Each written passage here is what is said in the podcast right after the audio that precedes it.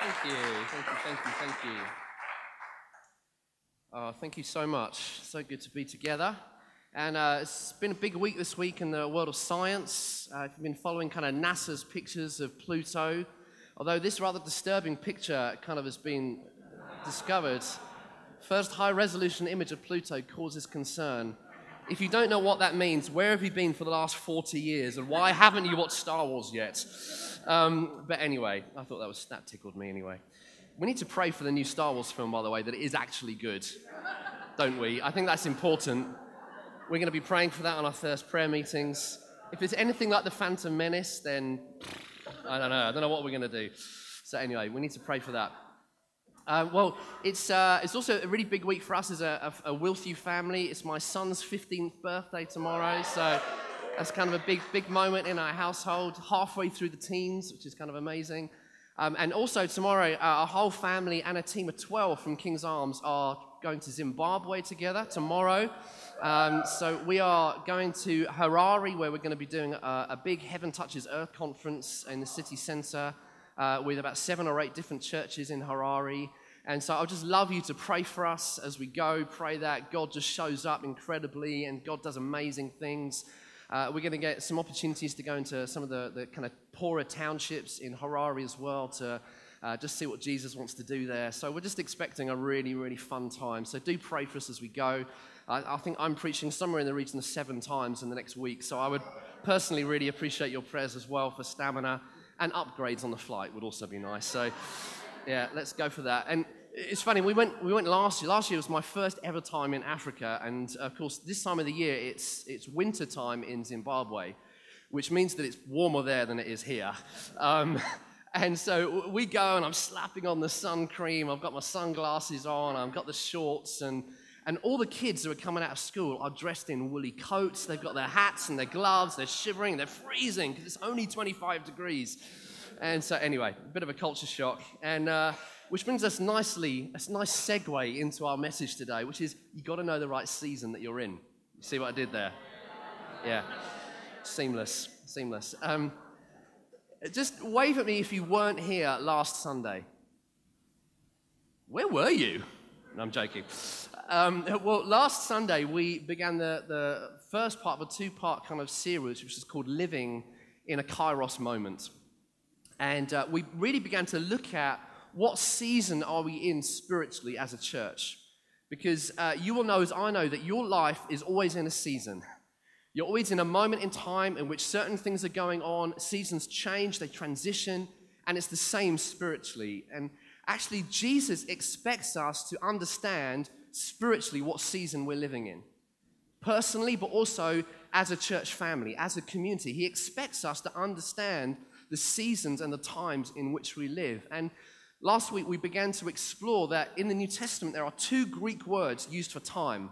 One is chronos, which means the, the chronological passing of time, and the other means kairos, which is a divine moment of opportunity, a divine moment of God's favor. And we began to explore how kairos moments are those moments in our life where God, as it were, steps off the stage and into our life for a particular moment, for particular things. And as we respond to Him, He changes us on the inside in order to produce fruit in our lives. These kairos moments of our lives are incredibly, incredibly significant. And I believe that as a church family right now, we are in a kairos moment. We're in a kairos season a season where God is drawing close to do certain things in us because of what he wants to do around us. And last week we began to look at how God's calling on our life as a church family is to be an apostolic movement church, which simply means that God's design for us as a church family is not just to exist for ourselves, but to exist to resource the nations and to empower people to go to the nations and to transform culture in the nations. That's God's calling on this church if you're in this church and you think you're just called to Bedford, I've got news for you. It's much bigger than that. Because we're called to be an apostolic family church. And because of the promise, God is committed to doing something in the process. And those kairos moments are those processing moments of God where He draws close to do something in us to get us ready. And one of, the, uh, one of the figures in the Old Testament that God's particularly been highlighting to us in this season has been Joseph, and particularly the season where Joseph is in prison. Because Joseph's prison season was a kairos season for Joseph. It was a moment where God, as it were, shut him in for a season to do certain things in him to get him ready for what was about to happen, which was he was about to be second in command of the superpower of the day. And Joseph's prison season is that moment where God is getting him ready for what is to come. And so we began to look at some of the lessons that Joseph learned. And we're going to carry on this morning, but let me just do a quick recap from where we were last week. We looked at three lessons that Joseph learned, and I believe God is wanting to teach us. Number one, I believe Joseph learned that the process was preparing him to prosper. The process was preparing him to prosper. And last week we began to look at how between the promise of God and the destination, there is this sticky business called the process. It's that bit where God is getting you ready, He's maturing you, He's fashioning you, He's shaping you into something because of what you're about to come. And someone said this that God opens doors that no one can shut, and He shuts doors that no one can open, but it's hell in the hallway. In other words, we don't like the sticky middle bit. We don't like that middle processing bit where I love the promise and I love the destination, but I wish I could skip this middle bit. Anyone else feel like that in their life right now? Man, I wish I could get out of this thing I'm in right now. But actually, Joseph learned that it was the very process of preparation that got him ready to handle the promises well once they actually arrived. We need to understand that God prunes us so that we can survive the weight of his blessings when they actually arrive. God disciplines us as sons. Why? Because his calling on your life is to be fruitful. And that's why he's committed to getting you ready. So Joseph learned that. Secondly, we looked at how Joseph understood the faithfulness of God in trial. He was very familiar with trial. He'd been betrayed by his brothers. He'd been sold into slavery. He was in a foreign land under foreign rulership. But yet again, he learns another layer of God's faithfulness and kindness in trials. And we read how when Joseph was in prison, he experienced the kindness and the favor of God in the midst of his trial. And there was that moment where Joseph understood that if he would draw close to God in the midst of suffering, he had intimacy and fellowship with God, which was only possible in trial. And that's one of the things God's teaching us. Is actually, if we will learn to draw toward God and not away from Him in trial, then actually, in that very moment, you get an upgrade. because you're choosing to partner yourself with the Comforter, with the Savior, with the Deliverer. You know, there's only one way to discover that Jesus is the Comforter go to Him when you need comfort. You're not going to learn it by just reading it in the book. You've got to go to Him. The reason it's there is so that you can go there. The reason you read it on the page is so that you can go to the person and discover. Scripture says, Taste and see that the Lord is good. In other words, if you are walking through trial, it's a moment to come close to the Father, not draw away from Him. Because God is wanting to give you something in the very midst of the prison season. So Joseph learned that. And then, thirdly, Joseph learned that if he was going to transform the palace and the nation, he had to first learn to transform the prison. He had to do in his locality what he wanted to see on a massive scale. And so we began to look at the challenge for us of loving Bedford or wherever it is that you're from right now to the very best of our ability and make Bedford an incredible place to live. That is our calling. If we want the, na- want the kingdom to come in the nations, we've got to see the kingdom come on our front doorstep. We've got to export what we're seeing right here on our streets, in our businesses, in our community, in our town, with our friends, in our schools. We've got to see here what we want to see out there. So God is taking our Love Bedford campaign to another level at the moment. So that's, that's all catch up. That's all review. That's all for free. The rest is going to cost you. No, I'm joking. So I'm going to pray and then we're going to dive in. Why don't you just put a hand on the shoulder of someone you're sitting next to? If you don't know them, this is a chance to get to know them. Jesus, we just thank you for all that you're doing among us right now. We thank you for this Kairos season that we're in. Thank you, Father, that we get to partner with what you're doing because of what we're becoming in you. Lord, thank you that you've made us to be a fruit bearing tree. Thank you, you've made us to be an apostolic movement church that will resource the very nations of the earth. Lord, we thank you in this room the potential to transform nations. Thank you. The person you're sitting right, next to right now has the potential to transform a nation. You're sitting next to a world changer. Lord, thank you. That's the kind of a family you've put us in. And so, God, we, we just say we, we want to connect and commune and fellowship with you in this season so that we learn all that you want us to learn. God, I just thank you particularly for this process that we're in right now of learning how to rest well. Teach us how to do righteousness, peace, and joy in the Holy Spirit really well. Oh God, teach us how to take a good rest in Jesus' name. Whew. Lord, thank you that we get to breathe in the gooey goodness of the Father. We get to breathe out all the junky lies of the enemy. God, thank you that we are in a fruitful place right here. Teach us how to rest. Thank you, Father. Just, just quickly pray for the person next to you. Pray that they would learn how to rest well. Pray that they would get that in this process. Pray that they would learn how to enjoy God and feast on His goodness. Thank you, Jesus. Thank you, Jesus.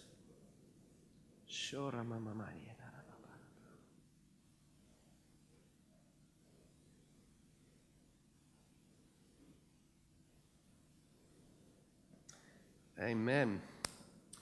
All right, well, here is the fourth lesson that Joseph learns. He learns this that he needs to do what he did at first.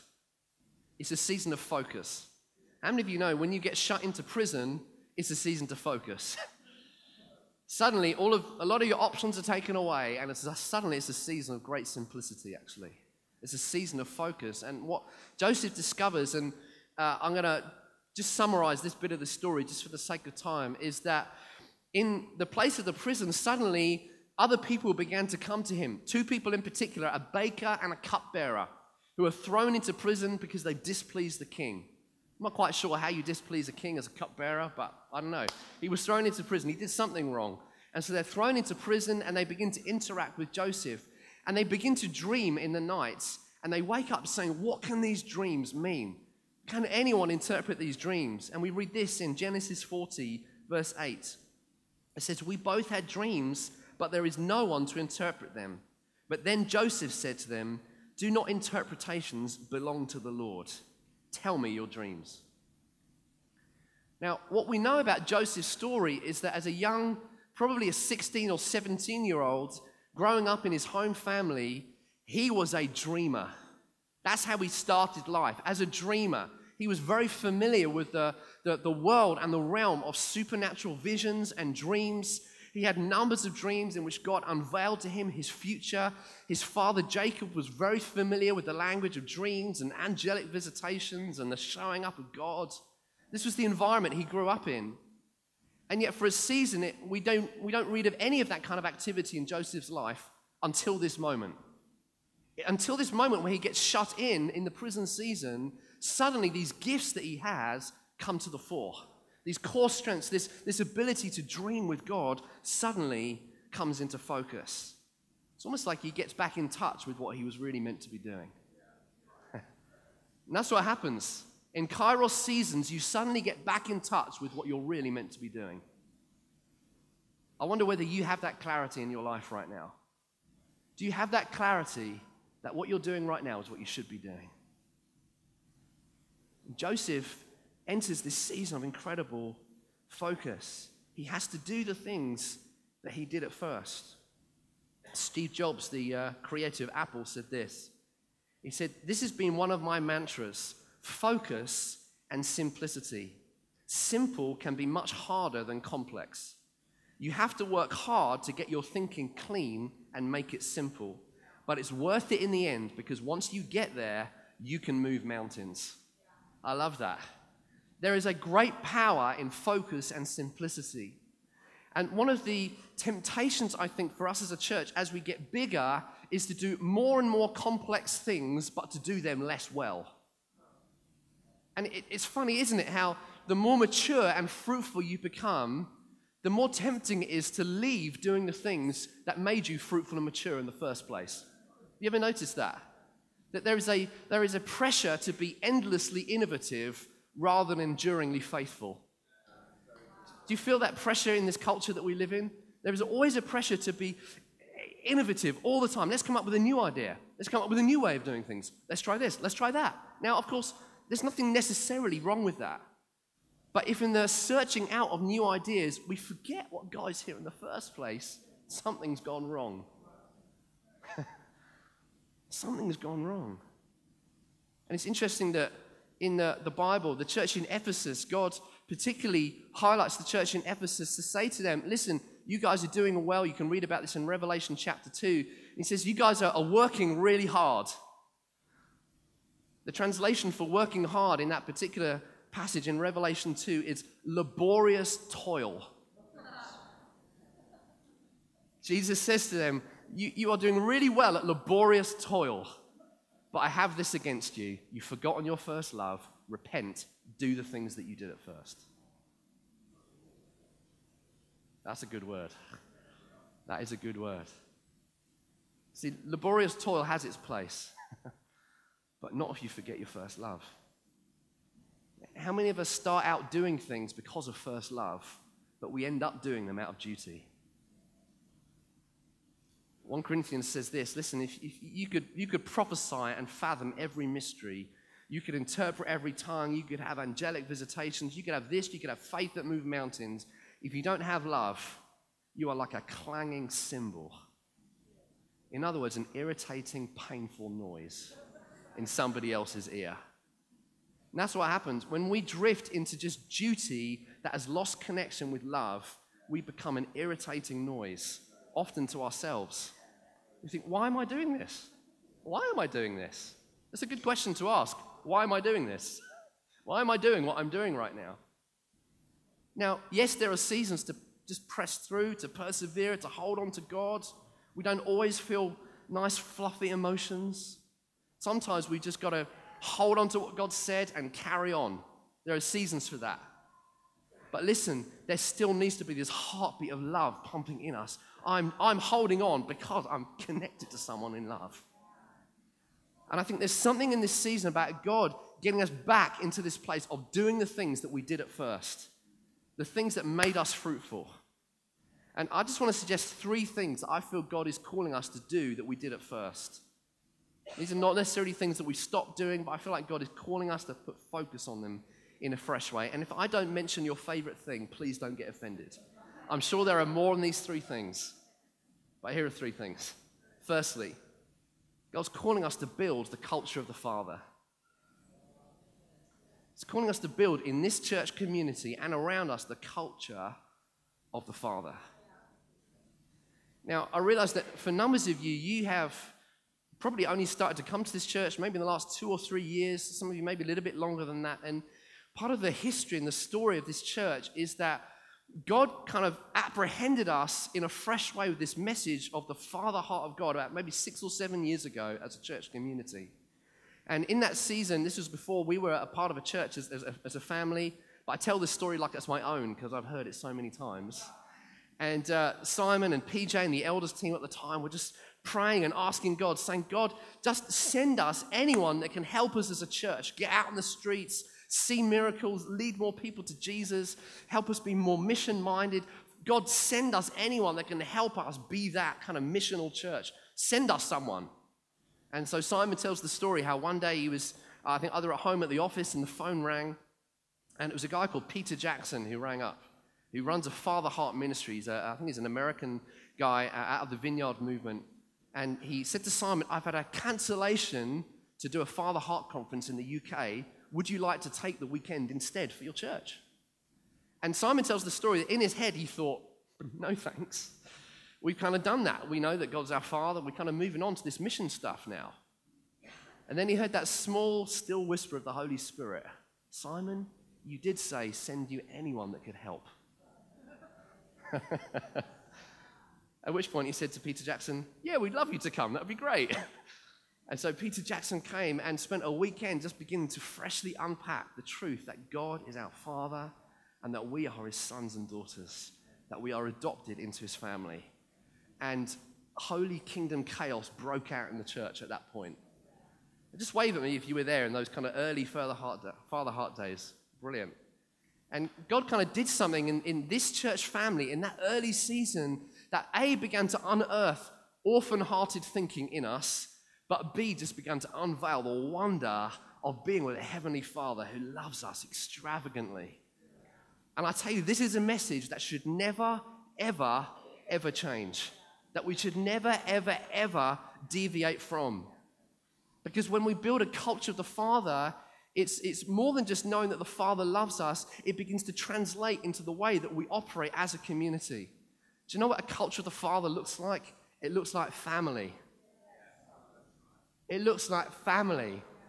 It looks like community. It looks like brothers and sisters doing life together. It looks like spiritual fathers and mothers, spiritual sons and daughters. It looks like people who are honoring one another above themselves, forgiving one another in community, doing life with one another, being in and out of one another's homes, sharing hospitality with one another, opening their homes to widows and orphans, setting the lonely in families, creating a culture of encouragement and of affirmation and empowerment where the least of us feels empowered to take on a troop and to do something with their life where the most broken gets mended and knit into family. That's what the culture of the Father looks like.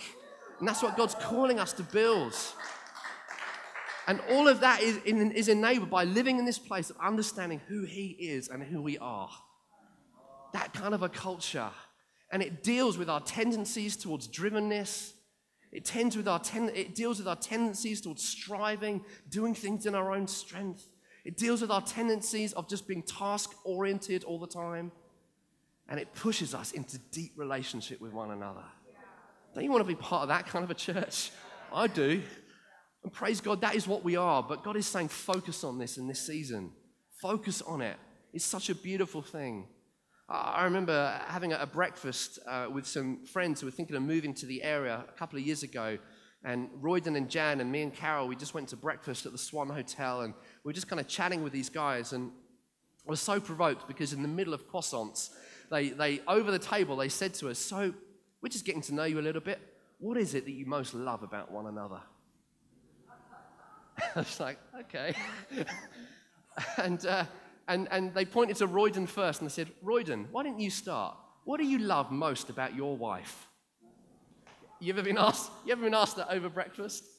It was suddenly like the winds of change happened in the Swan Hotel. I thought, this is going to be a very different type of breakfast.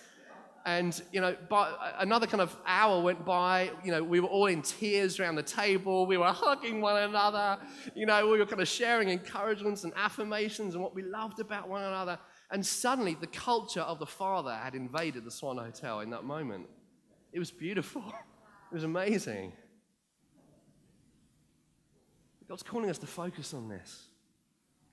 A theologian called J.I. Packer says this that adoption, the, the doctrine of our adoption into the Father's family, is the highest blessing of the gospel.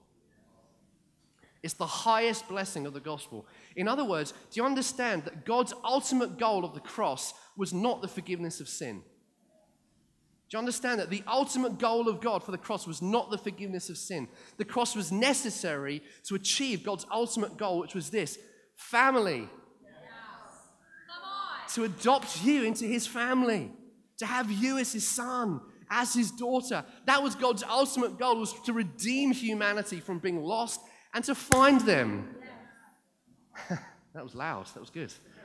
I think, I think God turned it up at that moment, or Nigel did. The ultimate goal of the cross is family, is adoption. And that's why we will never, ever change the subject of building the culture of the Father. Second thing I believe God's calling us to focus on in this season is the kingdom of the Son. The kingdom of the Son. Because Jesus demonstrates to us what normal Christianity should look like. If you've not yet read Wendy Mann's book, Naturally Supernatural, please buy it and read it. Because the heart of that book is this Jesus models for us what normal Christianity really looks like, which means bringing the kingdom wherever you are. That's what normal Christianity looks like. Jesus was at the same time the most extraordinary and the most normal Christian that ever lived. He is the model. He is the superhero. He is the example, the centerpiece. He is the one that we're fashioning our lives around. What did he do with his life? He spent his life bringing the kingdom where he was. That's what you're called to do. Particularly, you're called to bring the kingdom with signs and wonders and demonstrations of supernatural power. That's what you're called to do. And if you read the Bible, you cannot escape that that is your calling because that's what Jesus did. That's the life that Jesus modeled. You know, it just, it's amazing those moments where suddenly the power of God shows up. I remember one of the first most extraordinary miracles I saw when I was just a teenager at the end of a, a Bible week. I remember praying for a couple at the end of the meeting, and uh, her husband wheeled her forward in a wheelchair, and uh, they said, We'd love you to, to, pray for my wife. I said, Well, what's wrong with you? she said, well, I've got this chronic arthritic condition in my body. It means that I can't walk without pain. Uh, my joints seize up. And she said, The reason I want to be healed is because God has called us to go to Africa to serve Him. And she said, I can't get any insurance. No one will insure me to fly. I'm not well enough to go, but I know God's called us to go. And so I just, I want Jesus to heal me. And so I, I remember in that moment, uh, uh, Carol and I were there praying for this couple, and I thought, I've got about this much faith right now. So, Jesus, please come and show up. I remember we, we prayed for this lady, and at the end of the prayer, I don't know even why I said this, but I wouldn't normally say this. I said, Why don't I take your hands and see if you can stand? And let's see what God's done. Really not expecting that God would have done anything, if I'm honest. I took hold of her hands, and I think she had more faith than I did. And she said, Yeah, I'd love to try that. So she grabbed hold of my hands, and I gently pulled her up, and she stood on her own feet. And then she just began to flex her legs like this. And this look of surprise came on her face. And she's like, all the pain has completely disappeared. She began to.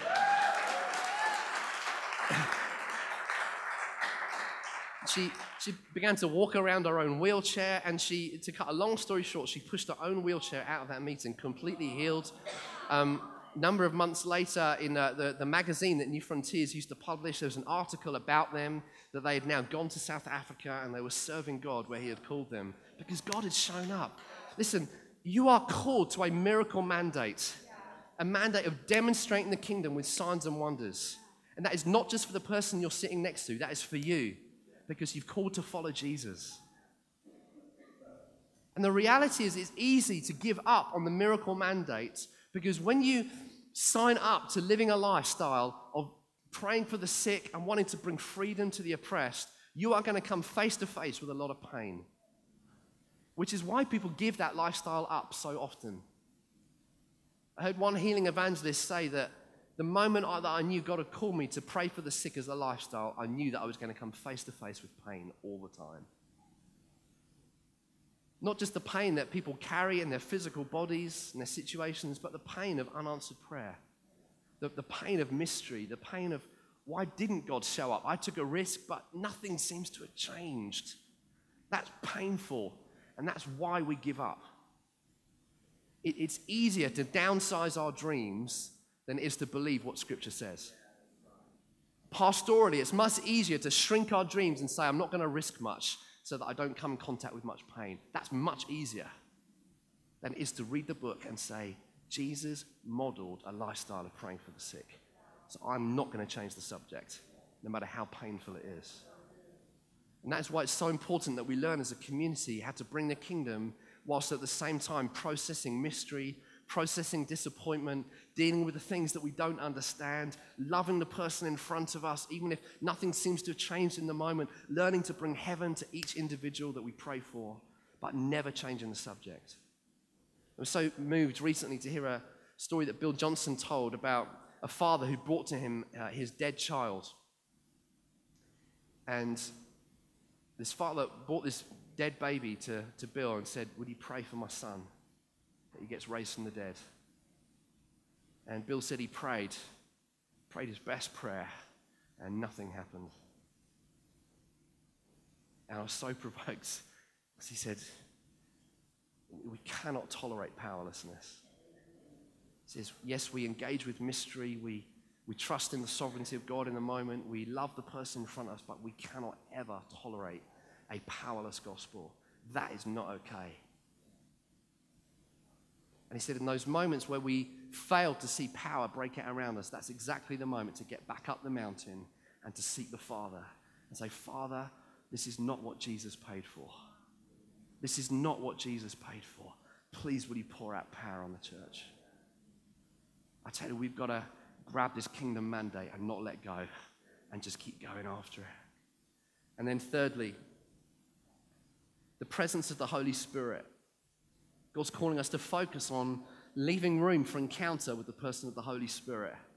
You know, we often quote this, this phrase, this quote, which says, uh, when you prioritize God's presence, you get far more done by accident than ever you did on purpose. We're great at quoting that. I'm not sure we're quite as good at living that out. It rolls off the tongue nicely, but actually, are we leaving room for an encounter with the God's presence in our lives? And by that, that doesn't necessarily mean longer worship times on a Sunday morning. It may mean that sometimes, but leaving room for encounter with the presence of God means living every day with an awareness of what are you doing, Holy Spirit? What is it that you're saying today? Which could happen just as well as you're brushing your teeth or driving to work as it does on a Sunday morning. Holy Spirit, what are you doing in this moment? How can I get on your agenda? How can I get on your wavelength? What is it that you're doing, Holy Spirit? I want to leave room in my life for an encounter with you that changes me. Are you leaving that room in your life right now? To say those encounters with the Holy Spirit changes us. In our last Father Heart conference, there was this morning session where I was just sitting and just for the first time I reflected in maybe a year or so, I was just in a place where I wasn't holding any responsibility and I was just there with the Lord, just listening. And I thought, this is so nice. Why haven't I done this more regularly? I'm meant to live in this place. In that place, I just remember just beginning to feel overwhelmed with the love of the Father for me. I just began to weep just as I was sitting in my seat as I encountered the Father's love. And suddenly I, I felt God take me into this vision. And in this vision, I could see this. Now, for some of you, this is going to sound nuts in about one second's time, but I saw this vision of an angelic figure, and he looked like crystal. And this iridescent light was flowing in and out of this angelic figure and he was performing and looked like he was holding the reins of a horse that were attached to something in my heart and he was pulling something out of me I was like, God, what is that? What is it, what is it that he's trying to pull out of me? And the, and the father just said to me, It's your fear. He's trying to pull fear out of your life, Phil. And the father said to me, Phil, you need to repent right now of living under fear. And so I did, just as I was sitting there, just weeping, listening to the music, I just began to repent of living under fear. And as soon as I did so, this angelic figure pulled this thing out of my chest and took this fear out of me and into the distance and then disappeared. It was amazing. And then in that moment, uh, I felt the Father read over me Jude 121, which says this Keep yourself in God's love as you wait for the mercy of our Lord Jesus to bring you to eternal life. And I tell you, those kind of moments change you. leaving room for encounter with the Holy Spirit. And we're called to be a community of the Spirit, which means that sometimes things may seem messy. It may mean that our agendas have to change. It may mean that we have to make room for things which we haven't planned for in our lives. I tell you, wouldn't you rather live that way than just an automatic pilot? We've got to leave room for encounter Got seven minutes left, so I'm going to do the last points really quickly. The next thing that Joseph learns is this is that he learns the language of heavenly wisdom. In prison, he learns actually how to handle heavenly wisdom to earthly solutions. And there's something about his season of being shut in where he has to learn how to bring about heavenly solutions using the wisdom that God gives. And that was important because he, he was going to go on to direct what to do in a national famine. He needed to learn in the small season how to direct with heavenly wisdom because in a moment's time he was going to be before Pharaoh and Pharaoh was going to say to him, Well, if there's a famine coming, what should we do? I tell you, increasingly, the world around you is going to ask you the question, What should we do? And prophetic wisdom is not just understanding what God wants to do, it's understanding what to do when that happens. Is bringing solutions from heaven's perspective to earthly problems. And increasingly, you're to expect in your sphere of influence and your workplaces people coming to you and saying, What should we do about this? And the reality is, I think often the church has spent time ask, answering questions that people aren't actually asking. See, the questions that people should be asking around you is, What must I do to be saved? What is my eternal destiny in God? Who's God called me to be? Who really is Jesus? These are the questions people around you in your workplace should be asking. And we've spent a lot of time trying to answer those questions that people actually aren't asking. They should be asking, but they're not. The questions they are asking is what should we do about unemployment? What do we do about disaffected young people in our nation? How, how do we bring hope to the most hopeless in our land? How do we turn things around? How do we build businesses that are ethical and moral? How do we create uh, families that stay together rather than break up? How do, we, how do we create marriages that actually last the course of time? How do we, how do we pour into our children? How do we build effective education systems? These are the kind of questions that people in our society are asking. And sometimes the church has got to learn how to answer those questions first. There's a great example of that in the Old Testament where Saul, who is about to become the first king of Israel, has lost his donkeys. And that's what he's concerned about. I've lost my donkeys. How do I find them? I don't know. How do I find my donkeys? And so his, his dad has this great idea go and ask Samuel the prophet. He'll tell you where your donkeys are. And so he finds Samuel he says, Samuel, where are my donkeys? Now, what Samuel at that moment doesn't do is pull out his A to Z of how to become a Christian and say, Well, before I tell you about your donkeys, first you need to repent, you need to receive Jesus as your personal Savior. Da, da, da, That's not what he does. What does he do? He tells him where to find his donkeys. Saul finds his donkeys, and then Samuel says, Once you found your donkeys, come and see me again. he goes to see Samuel for a second time. At that moment, Samuel says, Right, you found your donkeys, but let me tell you why you're really here. God is anointing you to be the next king of Israel, and he anoints him on the spot. And suddenly, Saul finds out what his destiny is. Sometimes people can be so entrenched in the problems of daily life that they don't know they need a savior until you deal with their donkeys first. And before you deal with people's destinies, you've got, sometimes got to deal with their donkeys. Which means in this season, God is teaching us as a church how to operate in the realm of heavenly wisdom to transform your environment so that people will want to know the God that you're representing to them. That was a great point. See, sometimes before you can tell them about Jesus, they need to see Jesus operating through your lifestyle, the way you build your family, the way you do your friendships, the way you honor people around you. They need to see the kingdom at work in the way that you bring wisdom into your earthly surroundings. Deal with donkeys, and people will begin to ask about their destiny. They say, What is it? What is it that you carry? and God is teaching us that in this season, how to operate with a wisdom that is prophetic. Sixthly, Joseph learns that his public exposure needed to be matched by inner anointing and maturity. We just simply read this in verse 4, chapter 40, 23. The chief cupbearer, however, did not remember Joseph, he forgot him. Not the most encouraging verse in Scripture. Joseph interprets these guys' dreams. He says, Remember me when you're before Pharaoh, and they don't, they forget him. I think this was actually a blessing in disguise.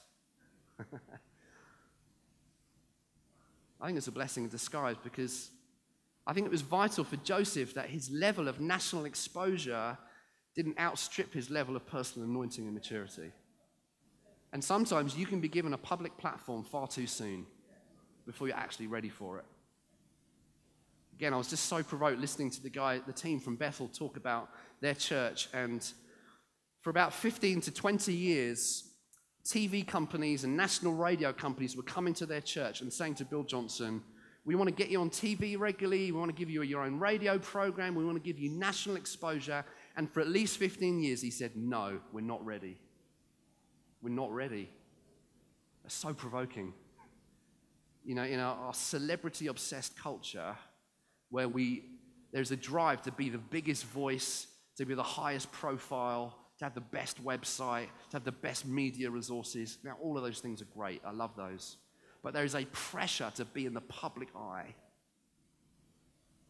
But you know, sometimes God says, just going to keep you in prison for a little bit longer. I'm just going to get you ready so that when you do stand before kings and princes, you can handle it well. And again, I think that's one of the things God's doing in us right now. Is he's doing something in us so that we're ready and of course, the story of Joseph ends with him coming before Pharaoh ready for the next season. There's this little line in chapter 40, verse 14. It says, So Pharaoh sent for Joseph, and he was quickly brought from the dungeon. When he had shaved and changed his clothes, he came before Pharaoh. And was, that's kind of almost a metaphor for what's happening in Joseph's life in that moment. He changes his clothes, and at the same time, his season is changing. Just as he gets himself ready to stand before Pharaoh, again, it's almost like that Kairos season shifts, and God says, You've learned well in your prison season, now the season's changing. And you are ready for this next season. And what Joseph brings to Pharaoh are all the things that he's acquired in the season of waiting. He brings all the treasures that he's acquired, the upgrades that he's acquired in the prison. He brings all those things with him when he stands before Pharaoh. This is what he brings with him. He brings the knowledge that God's process has prepared him for the palace. He brings the knowledge that God's kindness and favor is towards him in the trial. He carries a knowledge that God can use him to transform his surroundings. He brings a proven ability to use heavenly wisdom to transform earthly problems. He brings a confidence knowing that God has unveiled him at the right time and not before time. Joseph basically emerges ready because he's partnered with God in the Kairos season. And he stands before Pharaoh confident, ready to transform nations. That's what God's doing in us right now, if we will partner with the process God's working.